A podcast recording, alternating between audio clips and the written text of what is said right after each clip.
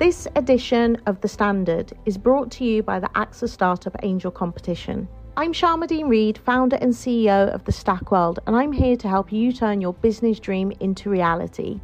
There are six chances to win the competition, including two top prizes of twenty-five thousand pounds, mentoring from myself and leading U K founders, plus business insurance for a year thanks to A X A. Go to standard.co.uk forward slash AXA Startup Angel for details on how to enter and complete your entry by the second of June twenty twenty-four. Good luck. Hey, it's Danny Pellegrino from Everything Iconic. Ready to upgrade your style game without blowing your budget? Check out Quince. They've got all the good stuff, shirts and polos, activewear and fine leather goods, all at fifty to eighty percent less than other high-end brands. And the best part? They're all about safe, ethical and responsible manufacturing. Get that luxury vibe without the luxury price tag. Hit up quince.com slash upgrade for free shipping and three hundred sixty-five day returns on your next order. That's quince.com slash upgrade. From the Evening Standard in London, I'm David Marsden. This is The Leader, and this is A Gamble. From next April, we will create a new U K-wide one point two five percent health and social care levy on earned income hypothecated in law to health and social care, with dividend rates increasing by the same amount. The Prime Minister says that National Insurance rise will raise thirty-six billion pounds for the health and social care system, which we know has been battered by coronavirus. But his government was elected on a manifesto that promised low tax for working people. We want to have a high, a high skill, high wage, low tax economy so that people can, can take their lives forward. That's what we want. So we now have a manifesto-busting tax rise blamed on the coronavirus pandemic. And can it restore social care services as promised? Labour's Sir Keir Starmer told Boris Johnson he doesn't think so. The pretence that the Prime Minister is only here because of the pandemic is not going to wash. He's putting a sticking plaster over gaping wounds which his party inflicted. There are also many in the Conservative Party opposed to it. I'm joined now in the Evening Standard's own newsroom by our very own Jack Kessler. Jack, why has Boris Johnson taken this gamble?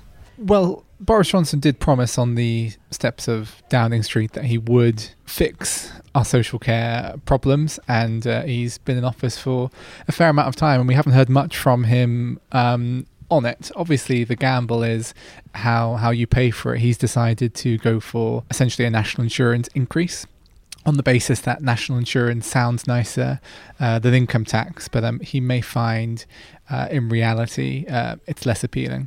A tax rise is a tax rise, no matter what you call it. Indeed. So, and, and the headline figure is one point two five percent, but of course it's national insurance. That comes both out of employers and uh, employees, um, whereas uh, income tax would have been Um, certainly more straightforward, and many people arguing, including our own uh, Nick Cecil, that, that it would be fairer too. Does it matter that the Tories are breaking a manifesto pledge? I mean, will voters care about that specifically? Well, most um, most voters don't care about manifesto commitments. Most people inside the Westminster Village don't read them, and it's odd because he's um he wants to argue that he's he's, he's breaking two manifesto commitments today. There's the uh, triple lock on pensions, and and now the um national insurance increase. The thing that I find most bizarre is that It's it's we've got a load of detail on the tax increase, but actually very little on where that money is going. And initially, um, it's going to pay or partially pay for the huge N H S backlog as a result of the pandemic. But I wouldn't be surprised at all if in a few years' time we are still discussing how we pay for social care, because in the end all this money has gone to, to the N H S. But isn't it fair enough? I mean, this has been a once-in-a-one-hundred-year event, this pandemic. Isn't it fair enough to break some pledges in order to get the country's economy back on track? That's certainly the argument that they will make, and polling suggests that um, it's a reasonably uh, popular move. Look, I, no one, no one is saying Um, that manifestos should never be broken, and, and, and that's that's just as well. But it is odd to see national insurance again be be the tool um, used to pay for stuff. I saw a tweet from Nick McPherson, who's a former uh, permanent secretary at the Treasury, and he, he talked about how over his adult life the national insurance rate more than doubled and is set to go even higher, while at the same time the basic rate of income tax has fallen from thirty-four percent to twenty percent. Um, and it is strange how we ha- we are choosing Uh, to pay for things, and that does throw up odd complications, particularly with national insurance, given who pays for it and who doesn't, and who's protected by the caps and the floors in this particular policy and who isn't. And of course, one of the big issues about this is that some people are claiming this is going to be hitting younger people harder because they're the ones who'll be paying national insurance for longer. Sure, and and they're often the ones, you know, if you're young and you live in an expensive city like London, you don't have a property whose value you need to protect so you can pass it on.